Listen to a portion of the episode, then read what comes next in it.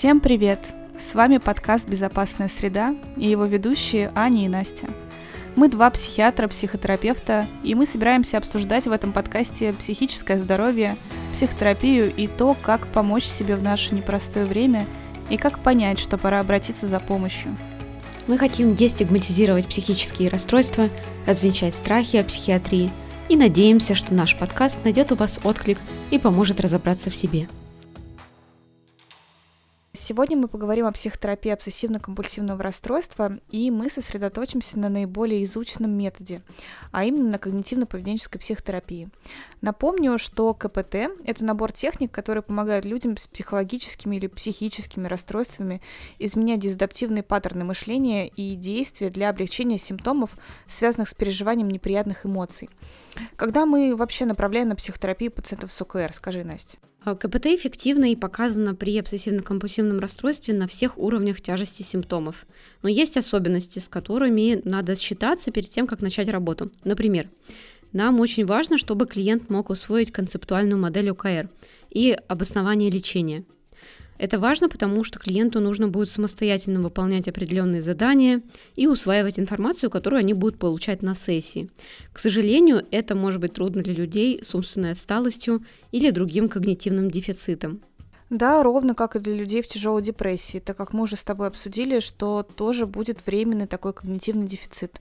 Да, кстати, о том, как работает психотерапия в целом, мы уже с тобой записывали отдельный выпуск, и если вы еще не успели послушать, то послушайте, он достаточно интересен и рассказывает про общие принципы психотерапии. Потом немаловажным является инсайт или критика к своему состоянию, о котором мы говорили с тобой вот в прошлом выпуске об АКР. Клиенты с плохим пониманием болезненности своих симптомов демонстрируют слабую реакцию на КПТ из-за частого нежелания участвовать в профилактике ритуалов – и КБТ в любом случае стоит попробовать, но нужно учитывать, что, скорее всего, потребуется более длительная работа для того, чтобы помочь пациентам осознать бессмысленность своих навязчивостей и участвовать в экспериментах, а также извлекать из них пользу. К сожалению, это не всегда получается, особенно с пациентами с крайне плохим инсайтом. Что еще нам нужно учитывать, Ань? Безусловно, мы также должны учитывать коморбидность. Если у клиента с ОКР дополнительно есть депрессия, либо генерализованное тревожное расстройство, то ответ на терапию тоже будет существенно слабее. Но это довольно логично, потому что пациентам с тяжелой депрессией будет очень сложно также выполнять домашние задания. А при генерализованном тревожном расстройстве беспокойство отвлекает и истощает клиента, что тоже будет очень сильно затруднять лечение. Похожая история на самом деле и с другими расстройствами, вроде зависимости или расстройств шизофренического спектра. Но мы с тобой немножечко отвлеклись. Расскажи, что в себя включает КПТ при ОКР. Ну, КПТ здесь можно разделить на четыре основных блока. Первый блок – это психообразование, как и везде, наверное. Потом это когнитивная часть, когнитивная терапия, экспозиционная терапия и предотвращение ритуалов – Давай по порядку начнем с первого. Нам очень важна концептуализация ОКР, которая начинается с того, что мы даем клиентам информацию о том, что навязчивости, то есть мысли, образы, импульсы, которые вторгаются в сознание, являются нормальными переживаниями, которые большинство людей испытывают время от времени. То есть нормальные навязчивые идеи. Иногда такие мысли действительно отражают текущие проблемы человека и вызываются внешними стимулами или триггерами. Например, мыслями о пожаре в доме, которые возникают при виде пожарной машины. Давай приведем пример. У человека, допустим, есть навязчивая мысль о том, что его может переклинить, и он начнет громко кричать в тихом месте, таком как церковь или библиотека. Большинство людей сочли бы такую навязчивую идею бессмысленной или безвредной. Ну, например, какой-то, не знаю, мыслительный шум. Тем не менее, такое вторжение мысли может перерасти в клиническую одержимость. Если человек придает этому, например, очень большое значение, это может привести к усилению негативных эмоций. Например, если я думаю о том, что я хочу крикнуть в церкви, то это значит, что я аморальный человек. Или я должен быть очень осторожен, чтобы не потерять над собой контроль. Такие оценки вызывают тревогу и побуждают человека пытаться подавить или нейтрализовать нежелательную мысль, например, помолясь или заменяя ее в кавычках безопасной мыслью, а также пытаться предотвратить любые вредные события, связанные с вторжением мыслей, например, не ходить больше в тихие места, как, например, церковь или библиотека. Слушай, ну это звучит как такая рабочая схема. В чем тогда проблема с ритуалами? Почему это плохо, если это работает? Да, это они правда работают, и это действительно сложность в том, чтобы объяснить клиентам, почему это плохо. Во-первых, действительно, временно они снижают навязчивости, и такое поведение закрепляется, превращаясь в устойчивую модель поведения, которая отнимает значительное время и усилия и ухудшает общее функционирование. Во-вторых, поскольку эти ритуалы да, или избегания уменьшают беспокойство в краткосрочной перспективе, то человек не получает опыт, что страх на самом деле ослабевает с течением времени сам по себе. Часто, если спросить человека о том, как он думает, насколько долго будет длиться его тревога, если он не выполнит свой обычный ритуал, то люди пожимают плечами и не знают ответа, так как если бы они даже и не пробовали, и они правда часто не пробуют проверять. Ну да, либо они говорят, что вот я вообще теперь буду все время нервничать, это будет длиться сутками. Всю жизнь. Ну то есть таким образом получается, что ритуалы приводят к увеличению частоты навязчивых состояний, служа напоминанием о навязчивых мыслей, и тем самым провоцируют их повторение. Например, навязчивая проверка там, электрической или газовой печи может спровоцировать навязчивые идеи о пожарах в доме. И выполнение ритуалов сохраняет дисфункциональные убеждения и неверные интерпретации навязчивых мыслей. То есть, когда после выполнения ритуала не наступают страшные последствия, человек приписывает это совершенному ритуалу. И получается такой снежный ком. Тоже один из таких примеров. Очень многие люди а, у которых даже есть панические атаки, да, потому что избегание это не только про ОКР, это при панические атаки, они любят носить с собой различные таблетки, например, таблетки феназепама, и таким образом это поведение точно так же закрепляется, когда человек думает, что вот, у меня не случилась паническая атака, потому что у меня есть с собой феназепам. Хотя это абсолютно не так. Угу. Ну, кстати, вот продолжая тему феназепама, немножко из другой оперы, но близко к этому. Всем знакомы, да, клиенты с паническими атаками, которые могут и обычно названивают терапевту и жалуются на то, что они сейчас прямо умирают. На самом деле они находятся в панической атаке. И часто такие клиенты не только носят с собой, но и частенько даже принимают феназепам, чтобы как раз вот этот оборвать, да, волну тревоги. И с такими клиентами часто полезно не брать трубку или отвечать им в сообщении и просить подождать немножечко. Вот, э, так они вынуждены вариться в собственной тревоге и иногда с удивлением понимают, что тревога проходит через 5 минут. Мне как-то вот писал клиент, сказал, все, умираю, не знаю, что делать, странные ощущения, вот, может быть, выпить феназепам? И я попросила подождать его всего 20 минут. И что если через 20 минут, я пообещала, если ничего не изменится, то пусть выпьет, что хочет. И на следующей встрече он рассказал, что приступ закончился через 5 минут. А если бы он выпил сразу, то так и не узнал бы, что тревога заканчивается даже если ничего и не делать. И длится не больше пяти минут. Аня, расскажи, какая перед специалистом вообще глобально стоит задача при работе с ОКР? Задача когнитивно-поведенческой терапии состоит в том, чтобы способствовать оценке навязчивых стимулов как не угрожающих и не требующих дальнейших действий, принуждения, например, избегания либо ритуалов. Клиенты должны прийти к пониманию своей проблемы не с точки зрения риска опасных последствий, а с точки зрения того, как они думают и ведут себя в ответ на стимулы, которые объективно представляют очень низкий риск причинения вреда.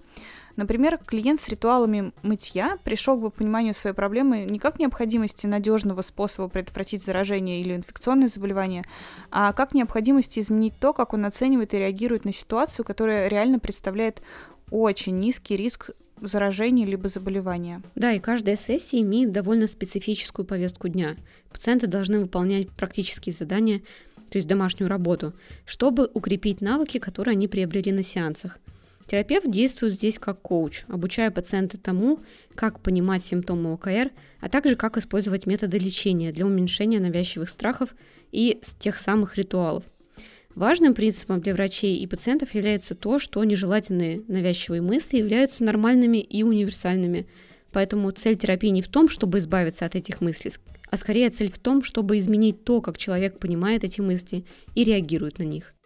И, кстати, это правда очень важно, так как большая часть клиентов приходит с запросом на то, что я хочу избавиться от чего-то, а дальше ты представляешь любое слово, мысли, там, тревога, злость и так далее. Но психотерапия так не работает. Мы все живые люди, и мы не можем управлять своими мыслями либо чувствами в том виде, в котором бы нам хотелось. Мы можем влиять на это опосредованно, например, не делать ритуалы, что в конечном итоге приведет к снижению тревоги и частоты мыслей, но это как такой побочный эффект скорее.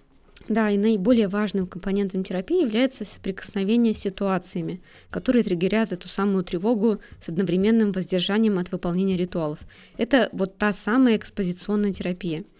И это может происходить в форме повторяющейся фактической конфронтации с опасными ситуациями низкого риска, например, экспозиция vivo, это, так сказать, в жизни, да, экспозиция, или в форме воображаемой конфронтации с опасными катастрофическими последствиями, например, экспозиция воображения, да, мы не, предста- не делаем что-то руками или там ногами, никуда-то не идем, никуда не идем, но представляем, как человек это делает в воображении. Это тоже часто вызывает очень сильные эмоции и помогает нам извлекать новый опыт. Например, женщина, которая боится случайно наехать на пешеходов за рулем своей машины, будет практиковаться в движении по улицам с пешеходами, не выходя из машины, чтобы проверить обочину на предмет жертв. Человек, который постоянно проверяет, заперта ли дверь, будет практиковать уход из дома после быстрого закрытия и запирания входной двери. Помнишь, нам на обучению КПТ рассказывали про одно исследование интересное, где на студентах делали опыты. Да. В исследовании э, взяли три группы студентов. А, одну группу попросили специально проверять воду и газ по 10 раз. Даже если они были уверены, что все выключили, все равно попросили 10 раз смотреть или там ручки крутить и проверять, выключена ли вода и газ. Вторую группу студентов попросили специально не проверять. То есть даже если они были не уверены на 100% и просили уходить сразу из дома и ничего не перепроверять. Третья группа была просто контроль для сравнения. И вот, Аня, угадай, или, может быть, ты помнишь, да, какие были результаты по прошествии там месяца? Что случилось с тревогой за там, выключение газа и воды в первой группе и во второй? Я думаю, что, наверное, тревога была намного больше в первой группе. Угу.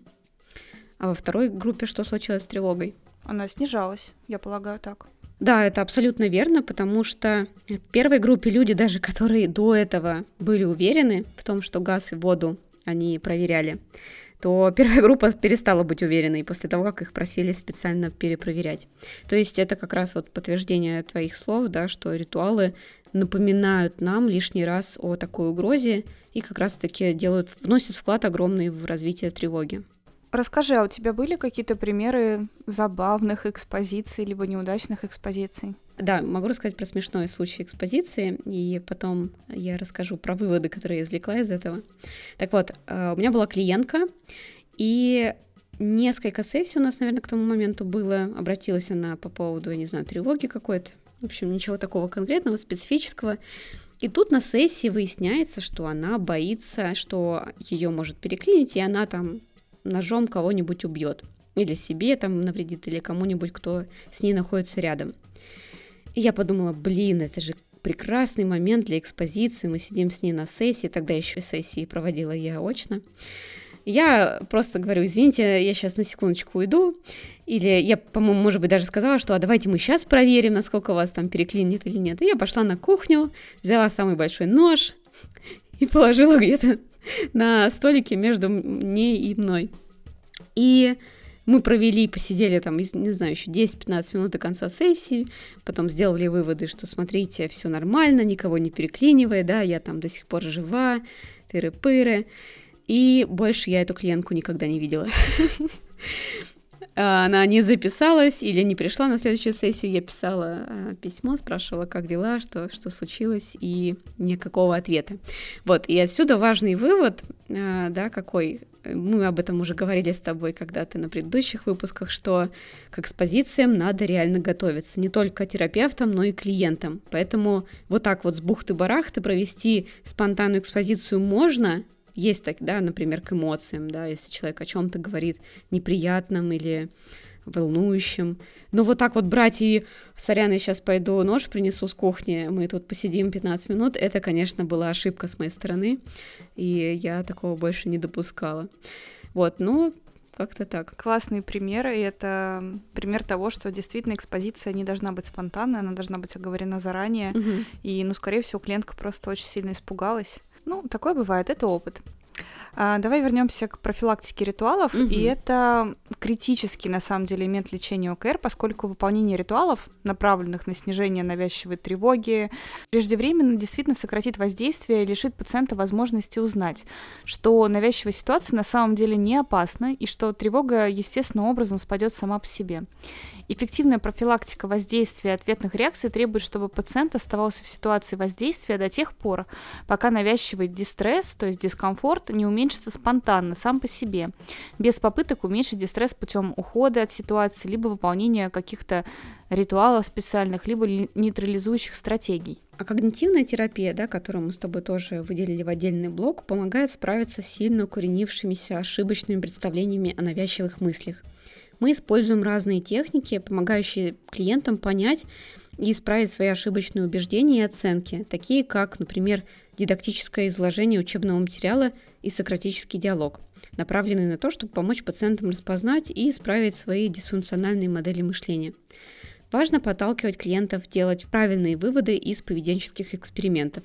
Вот не вывод, что со мной ничего не случилось, потому что у меня в руках был феназепам, а вывод, что со мной не случилось ничего, потому что действительно был низкий риск и там, например, не было бы никаких предвестников.